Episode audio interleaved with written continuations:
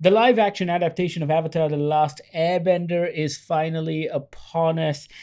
And I wish it was as simple as me telling you, this is great or this is bad. Because I think the series has left me with a lot of questions and it lies somewhere in between. Okay. So we're coming at this review from two perspectives. I have seen Korra and Avatar multiple times. I'm a big fan of the cartoons, of the original animated shows. Bahir hasn't seen a single episode of either. Yep. And so he is coming into this completely blind as a newbie to this live action adaptation. Now, I'm going to ask your opinion, Bahir. At first blush, coming into it as a newbie, how do you feel? What is your first reaction? Okay, so this is a weird first reaction. My first reaction being, after having seen 4 episodes, is that I'm not sure who this is for. I keep stumbling between this is for fans, this is also for non-fans, and then I stumble between, is this for young people or is this for older people? So I kept falling between 4 stools, essentially, and depending on what combination of those 4 stools. That's the complication, right? Whenever any studio, not just Netflix, decides to adapt something like this, they have to walk a tightrope. And that tightrope is, you've got to do enough to appease the fans of the original show, but at the same time, you can't just make a show to appeal to them. You need to appeal to a mass market because that's who you're selling to. I disagree with that logic because I think when it comes to certain things, the fan base is big enough that you can make something just for them. I also disagree, but for a different reason, because for me, the reason a show works is because it was able to get fans. So in my example, I never got into Avatar because of reasons like maybe I felt I was too old or I had fallen out of cartoons at the time or I just didn't have access. So I'm always coming into these things hoping that the producers who are making these things just stick to the original because that has worked. Why not just follow it? And I think that as a non-fan of things, that could work for me. So the reasons for creating it aside, the other thing or the other challenge that Netflix has, or any studio for that matter, is how do you make your live-action adaptation stand apart? And so this has always been my issue with these sorts of transitions, in that as a fan of the original, and I really do love the original, I always believe that any other version should endeavor to do something different. Okay. I don't mean change the story, change the characters. I mean bring something to it that only a live-action version can, because every medium is restricted by its own limitations. A comic book is restricted in certain ways. Animation is restricted in certain ways. Books are restricted in certain ways. And so are movies and TV shows. And so when you are traversing mediums like that and you're aware of what your medium can do, then you need to bring something new and interesting. And for me, where Avatar: The Last Airbender falls short is that it feels very samey. And it's because of that, I didn't know who it was for. But it's samey in not the right way, in that the cartoons had a real pace to them.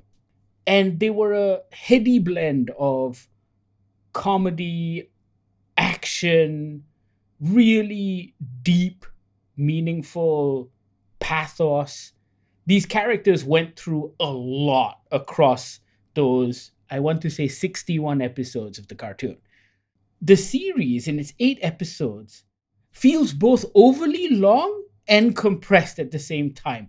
And I don't know if that makes sense to you as someone who hasn't watched the cartoon, but that's what I felt like. There were certain moments where I was like, wait, this was really succinct in the cartoon, and I got the message, and they got past it, and they moved on. But in this show, it feels really dragged out. And then in the first episode, I'm like, wow, you've compressed the first 3.5 episodes of the animated series into 1 episode. And this feels like it's moving along far too quickly. What's weird about that is that even not having seen the original, I felt the same way. I felt like there were bits of it that felt unnecessarily rushed and so at the same time draggy, right? Like I, at the end of episode 1, I went and just looked up the cartoon on Netflix actually, and I found that the cartoon started at a different spot in the episode. Yes, it did. There's a difference with regards to how your audience is being introduced to characters emotionally. The way the live action adaptation does it is that you've spent a bit more time with Aang.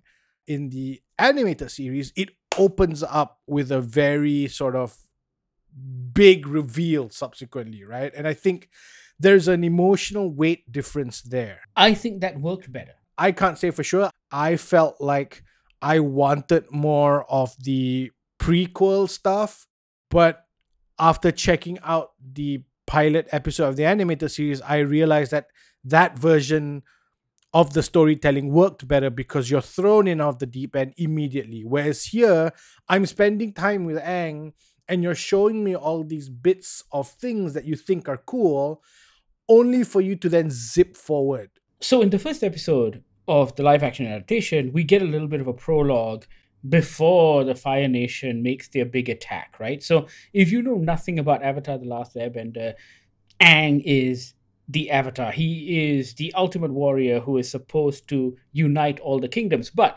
he somehow, for some reason, gets trapped in ice for a century. And the problem with that is that the Fire Kingdom has attacked and there was no protector to save the planet and save the world. He gets thawed out a century later, purely by accident, and he discovers that this world is completely different from the one he left. Now, in the live-action adaptation, there is a prologue of Aang in his original kingdom with the monks.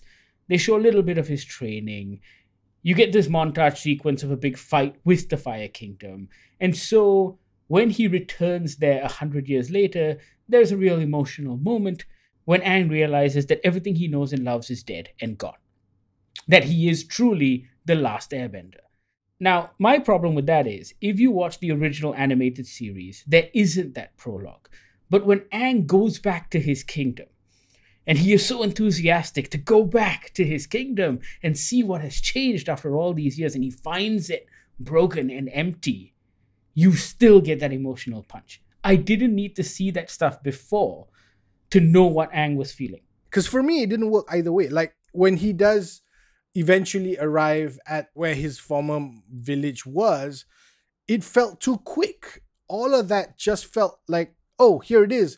Oh, don't worry, we've seen it before. But I didn't get any emotional resonance prior because you moved that very quickly as well. I didn't see his best friend. You kept telling me that he had this one mentor that he loves and who loves him, and then what? I don't see anything, right? You kept telling me these emotional weights and it's supposed to pay off later, but it doesn't. And for me, the problem with that is that it works almost similarly to how they did The Witcher, in that they're expecting, as a fan, that you already have a certain emotional connection to these characters. So you are going to react in a certain way. So if someone has seen the cartoon and then they see it, it's actually the emotions they have from the cartoon that are coming back again. Yeah. Even the introduction of the sky bison. I mean, I didn't need to see a sky full of sky bison. In fact, I thought that actually detracted from the magic of Appa. In the cartoon, Appa is frozen in ice as well. And when he gets introduced in that first episode, it is majestic. It is great. You are like, holy shit, look at this adorable flying hairy bison who answers to Yip Yip, and it's just the cutest thing, and it works. I didn't get any of that. Like, I'll be honest, I'm 4 episodes in. Appa is a glorified vehicle. I don't know if you're getting that as well, but I know enough to know that that character is there, right? I know enough that he's in the zeitgeist. If you think of Aang, you think of this thing. I'll tell you this much. Appa looks great. Yeah. I think the VFX on Appa is absolutely fantastic. And I think they've brought that creature to life in a beautiful way. That said, what you can do with animation and what you can do in anime, and the way you're constantly shifting his size, his look, his appearance, his emotions, all of that is very difficult to do in CGI live action. Right. And I think the cartoon has an edge. So in that sense, Appa from the cartoon doesn't have to do anything, but the reactions you see in the background are enough to make you fall in love with this character. It's very much like, it's like R2-D2 in a sense. R2-D2 doesn't do very much, but the key moments where he does stuff is pretty incredible, and you fall in love with R2-D2. Yeah. I think the philosophy behind Appa is similar.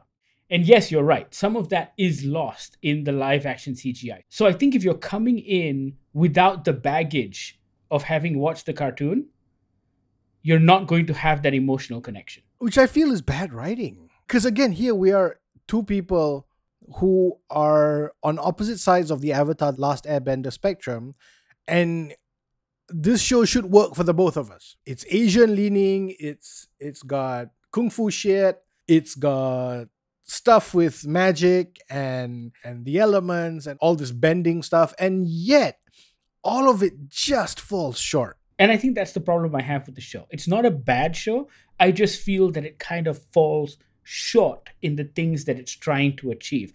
Where it does succeed, and I think the greatest strength of the show, is the casting.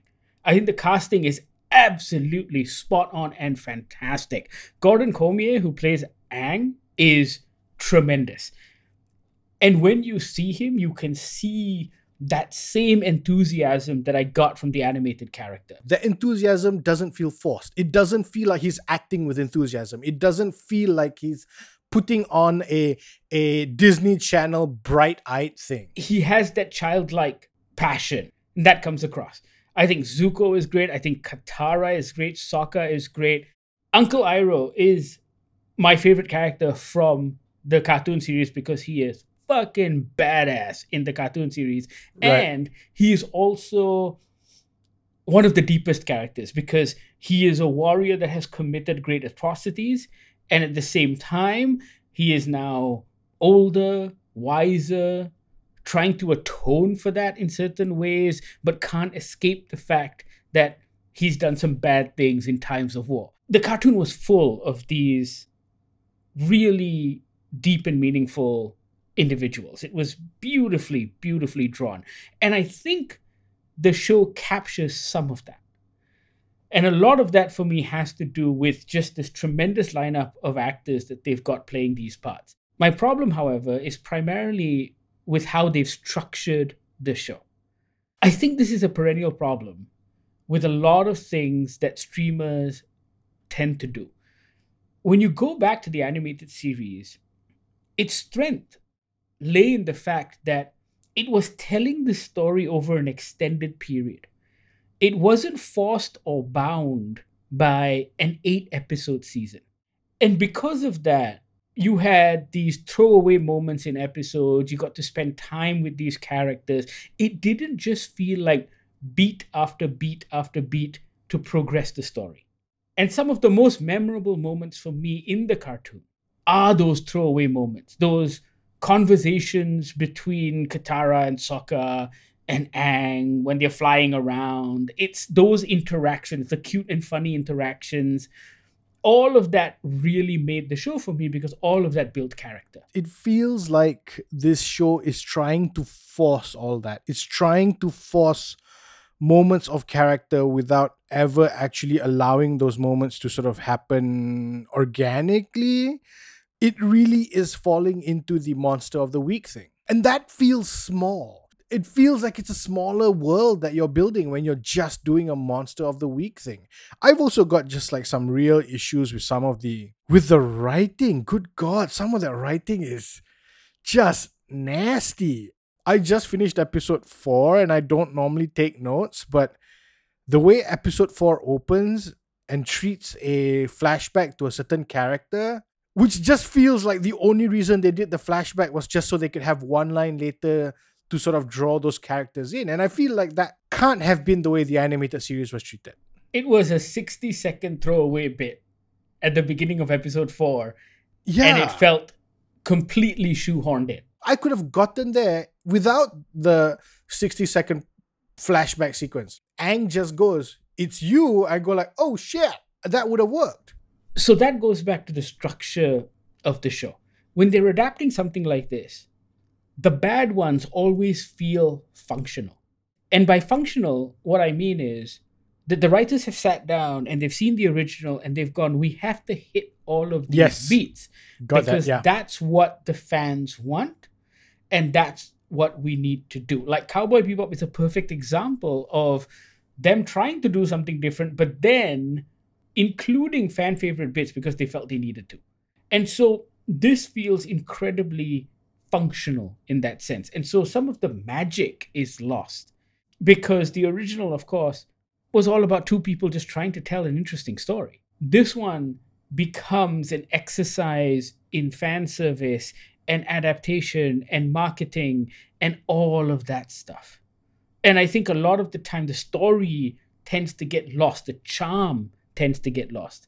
And that for me is the biggest shortfall of this live action adaptation. It just doesn't feel as charming as the cartoon ever did.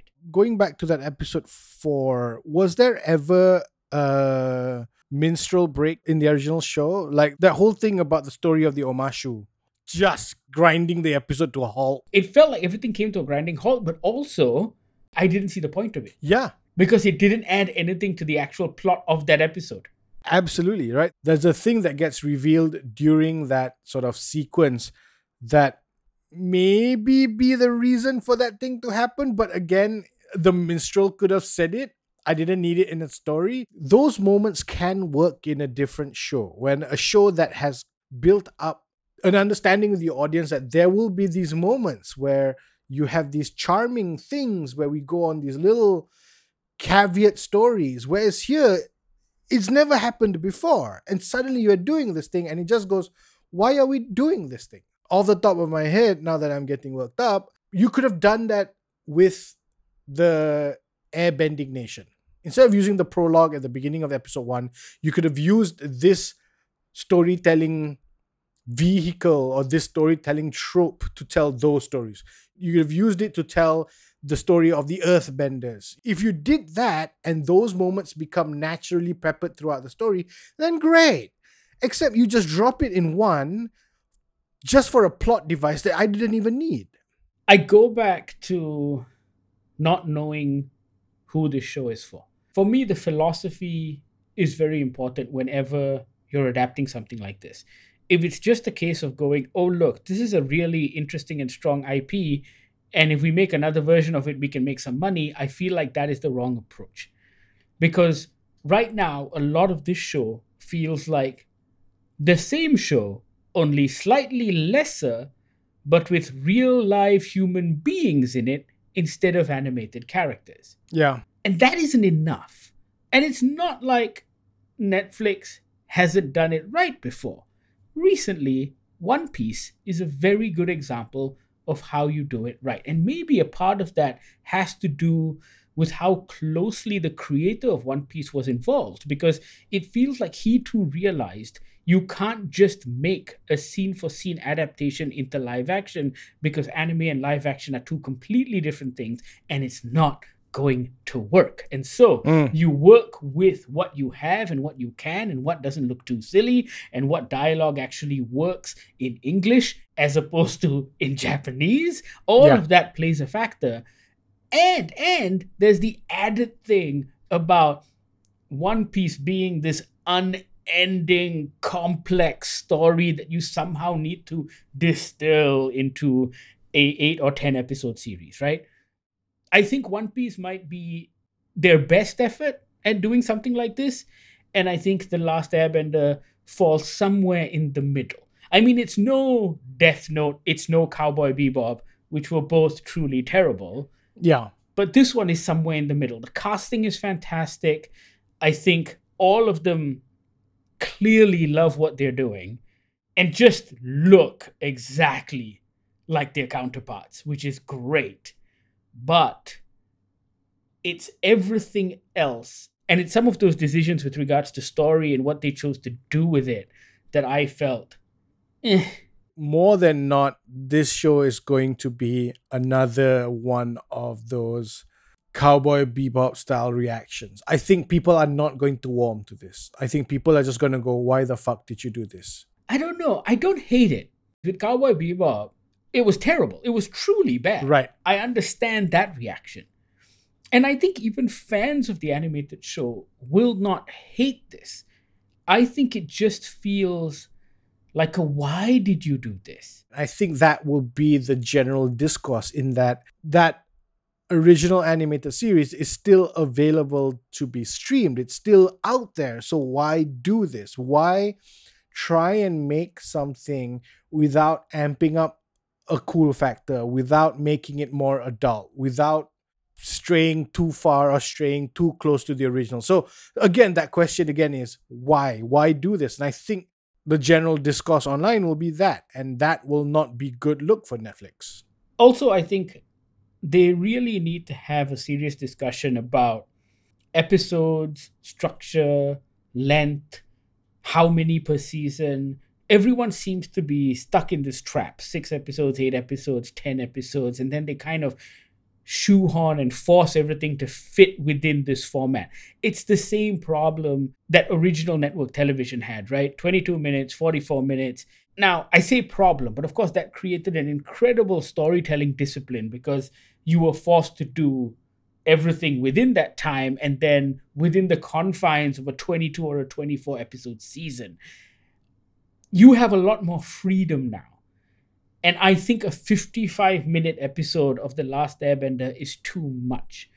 I think it needed to be broken up. I think you could have done a longer season. And I don't mean make more episodes. I mean just break up the episodes you have right now, because that would have really got that pace moving.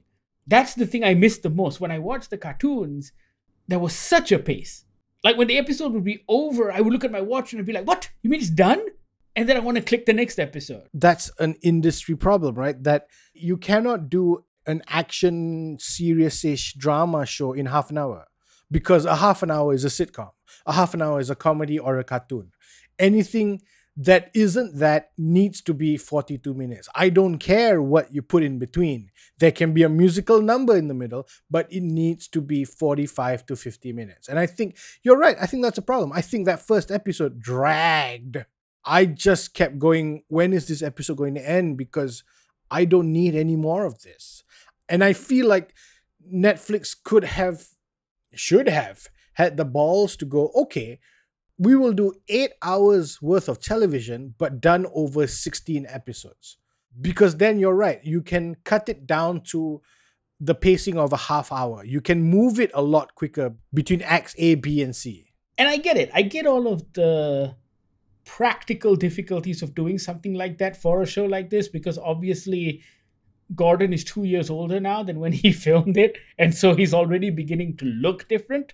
And so if this thing goes on for 3 seasons like the original show, you're going to have someone who's growing up very, very quickly, as the Stranger Things people have now realized, because each one of them are in their 40s now, right? Something yeah, I'm like sure. That. Yeah, I think they've got grandkids. They've got grandkids, exactly. Yeah. So there are practical considerations, but you know, if you are committing that much time and money to making something like this, I figure you have smart people in the room who can figure it out.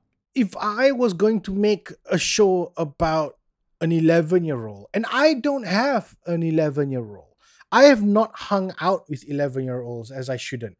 But even I know the fact that 11-year-olds go through a thing called a growth spurt. Why not just commit to, 24 episodes over 3 seasons? Fuck it. Shoot it. Just go, right? I think that gun-shy thing bugs me about a streamer that is losing money but then throwing it in the dumbest places. Avatar: The Last Airbender. It's now available to watch. All 8 episodes have dropped on Netflix.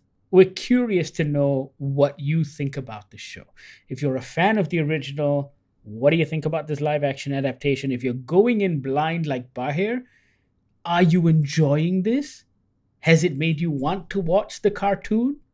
Let us know what you think. You know how to reach out. All of our social media feeds are GogglerMY. You can also email us on podcast@goggler.my, or send us a WhatsApp on the Goggler hotline, 012-524-5208. Thank you so much for listening. This is The Goggler Podcast.